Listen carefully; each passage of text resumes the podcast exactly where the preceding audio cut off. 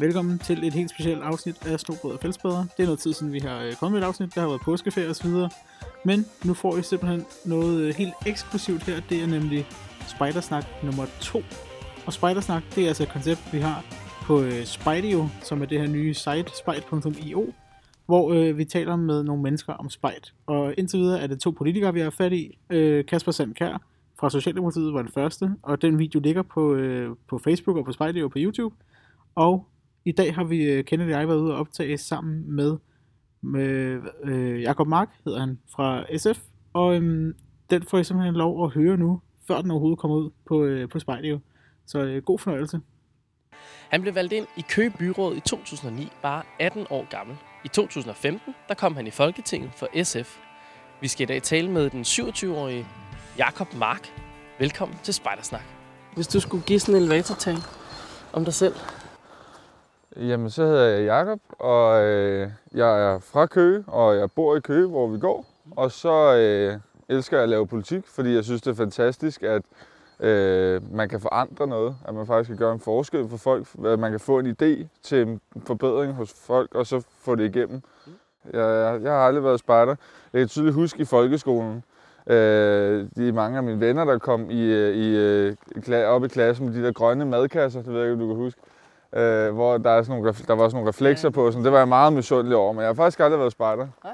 Jeg har haft meget med spejderne at gøre efterfølgende, især i mit politiske liv, fordi at jeg altid har haft med kultur og idræt og foreningsliv at gøre som politiker, lige siden jeg blev valgt som 18-årig faktisk. Og øh, spejderne er en meget, meget stor organisation for det første. Øh, som er vel, velorganiseret. De har et langt et traditionelt forenings, øh, sådan en foreningstradition, så de er enormt dygtige til at få unge ind og børn ind og give dem en rigtig god oplevelse. De er enormt gode til at få indflydelse, øh, også på politikere, fordi de er så store, og fordi de gør det godt. Så de er jo ligesom meget i samklang med den verden, de er en del af, uanset om det så er naturen, eller om det er civilsamfundet, eller hvad det er. Ikke? Og hvis du skulle fortælle os lidt om øh, det sted, vi er her, øh, det har jo lidt en øh, rod ned i spejderbevægelsen. Ja, jeg synes, jeg synes, det var lidt et pudsigt sted at vælge, eller sådan et sjovt sted at vælge.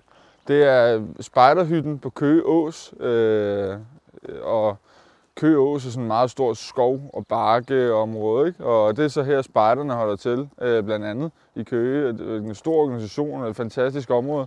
Men udover det, så er det øh, Åsen i Køge også det sted, jeg går hen, når jeg skal slappe af og tænke over nogle svære beslutninger, fordi det er et meget skønt naturområde, og det bruger jeg rigtig meget sted til. Og så er det her, jeg mødte min allerbedste kammerat igennem et helt liv. Øh, vi var dødeligt uvenner øh, i folkeskolen, der jeg kunne ikke fordrage hinanden. Og så var vi på sådan en, en udflugt her til den her ås, hvor vi skulle overnatte. Og for den aften, der har vi altid været bedste øh, kammerater. Så på den måde, så er det både et sted, der holder, hvor spejderne holder til, men det er også et sted, der har haft meget stor betydning for mit liv. Jeg lever, synes jeg selv, nogle gange et hektisk liv, hvor der er meget fart på. Så kan jeg sidde på news klokken 7 om morgenen, så kan jeg være til forhandlinger i mange timer, og så skal jeg tage stilling til det ene og det andet. Og det er ligesom om naturen for mig, det var egentlig ikke noget, jeg havde regnet med, det skulle blive, men naturen og især det her sted faktisk er blevet sådan et sted, hvor jeg går hen og kobler af. Hvor ting ikke er lige så, betyder lige så meget, og hvor alt ikke er i spil, men hvor man bare kan få lov til lige at være sig selv lidt. Og det, på den måde har naturen egentlig fået en lidt anden rolle. Det blev mere sådan et afstressende sted for mig, efter jeg er gået ind i politik, og det har man meget brug for i den branche, synes jeg. Hvad skulle så være sådan din øh, største naturoplevelse? Det er sådan lidt kedeligt svar vil nok være, at jeg kan rigtig godt lide at vandre, når jeg er ude at rejse. Altså, og der er øh, no, altså nogle af de der fantastiske parker, de har. Yosemite for eksempel, mm. de der store nationalparker. Altså, de er fantastiske at vandre i, ikke? Men der er altså også noget ved, uh, uden at skulle blive sådan helt uh, køge, uh, højhellig og sådan noget. Jeg, jeg har... Uh, jeg har også bare haft nogle dage, hvor det virkelig var nederen altså det hele, ikke? og hvor jeg sådan kom ud på åsen der, og så bare slappe af og kunne sætte sig ned og så bare tænke lidt over tingene. Det synes jeg fandme også er dejligt. Mm. Jeg tror faktisk, at det minde, som jeg har fortalt om før, hvor vi skulle overnatte ude i naturen, min klasse der, og hvor at øh, ham, der så, øh, som jeg overhovedet ikke kunne lide, Niklas, øh, ham blev, øh, vi, vi blev væk herude i naturen, ikke? for vi, vi forsvandt, uden at det var med vilje faktisk. I starten kunne det godt være, at vi lige skulle ud af og, og, og se verden anden og provokere vores lærer lidt, men så endte det faktisk med, at vi blev væk. Øh, og så måtte vi ligesom klare os selv, indtil vi blev fundet, og der gik faktisk lidt tid. Og det var bare, det er et sjovt minde også, fordi det betød jo rigtig meget for vores venskab og sådan noget. Ikke?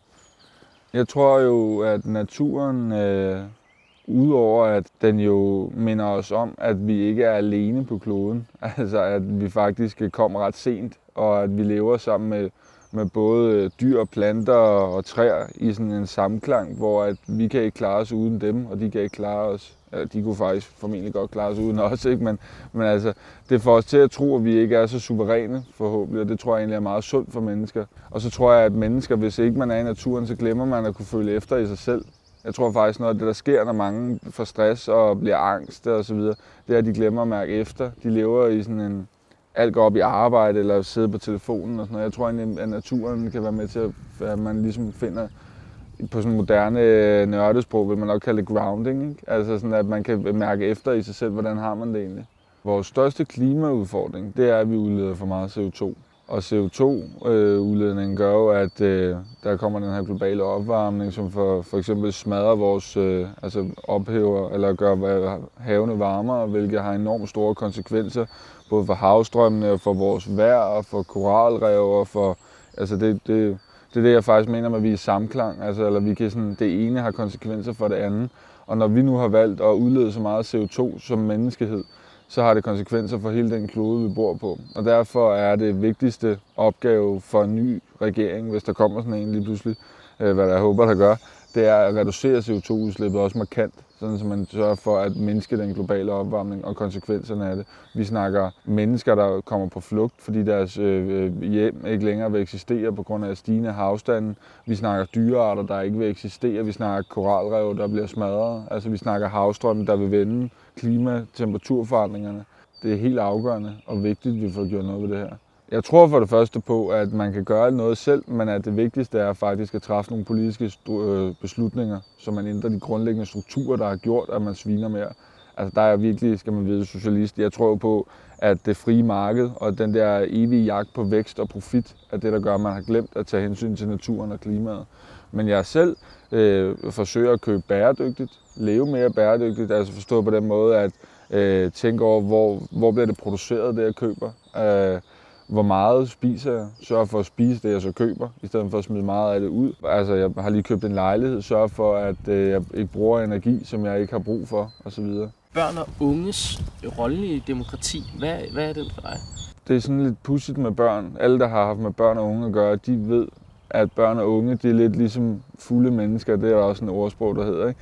at de kan finde på at sige hvad som helst og de siger lige, hvad de tænker. Derfor mener jeg også, at det er så befriende at have børn og unge, der engagerer sig, fordi de er ligeglade, hvad andre tænker. De er også ligeglade med eventuelle magtforhold eller traditioner. De tænker ikke på at reproducere det værende, de vil gerne have noget nyt. De vil gerne gøre det bedre, hvis de kan se det. Derfor er det fantastisk vigtigt for et samfund at have børn og unge, der tør engagere sig, og så bliver de børn og unge jo også voksne på et tidspunkt øh, og skal være med til at, øh, at skabe det fællesskab, vi er en del af. Ikke? Så for mig er det utrolig vigtigt, og det er noget, det, nu snakker vi lidt om spejderne før, men det, det foreningsliv kan i det hele taget, at børn og unge kan begå sig kritisk. Altså hele tiden stille spørgsmålstegn ved alt, hvad de ser og oplever, og sige, kan vi gøre det anderledes, eller kan vi gøre det bedre, eller hvorfor har man altid gjort det sådan her? Ikke? Jeg er lidt ked af, når jeg kigger ud, at man faktisk har, man har lidt travlt med nogle gange at fjerne sådan lokal demokratiske øh, øh altså processer, sådan svække elevrådet, eller svække de steder, hvor man kan få indflydelse som børn eller ung, øh, ja, eller som, som, faktisk også som voksen, øh, hvis man er ansat på et arbejdsplads.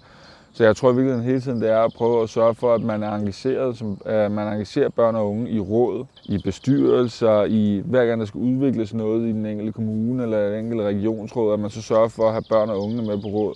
Og så tror jeg virkelig, at foreningsliv er meget, meget vigtigt. Vi har en meget stolt tradition for foreningsliv i Danmark. Altså det er meget, rigtig mange unge engagerer sig og er med i en forening, og det giver dem både socialt fællesskab. Jeg var også med i en forening i 10 år. Men det gør også, at de bliver rustet til at deltage aktivt. Og det, kommer de, det tror jeg vil være en katastrofe, hvis vi ikke havde den model i Danmark.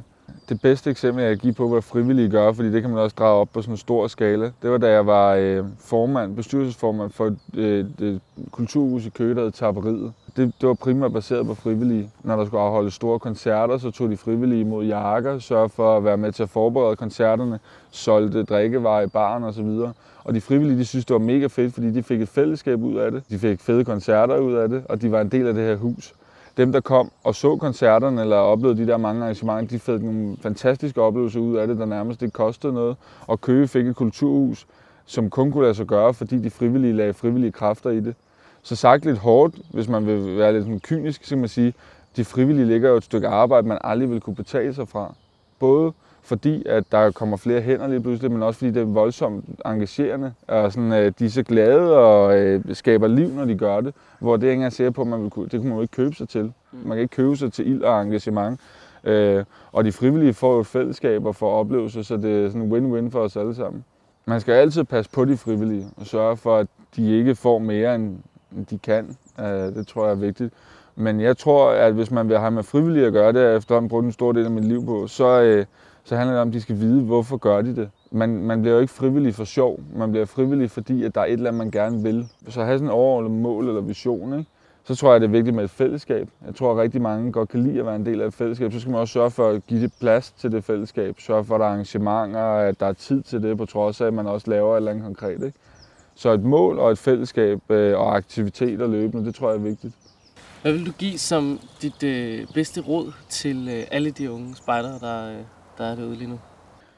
Jeg tror jo i virkeligheden, at spejderne er nogle af dem, der kender naturen bedst og forstår naturen bedst, forstår at bruge den bedst, forstår også, hvad har det af konsekvenser for naturen, hvis vi ikke passer på den.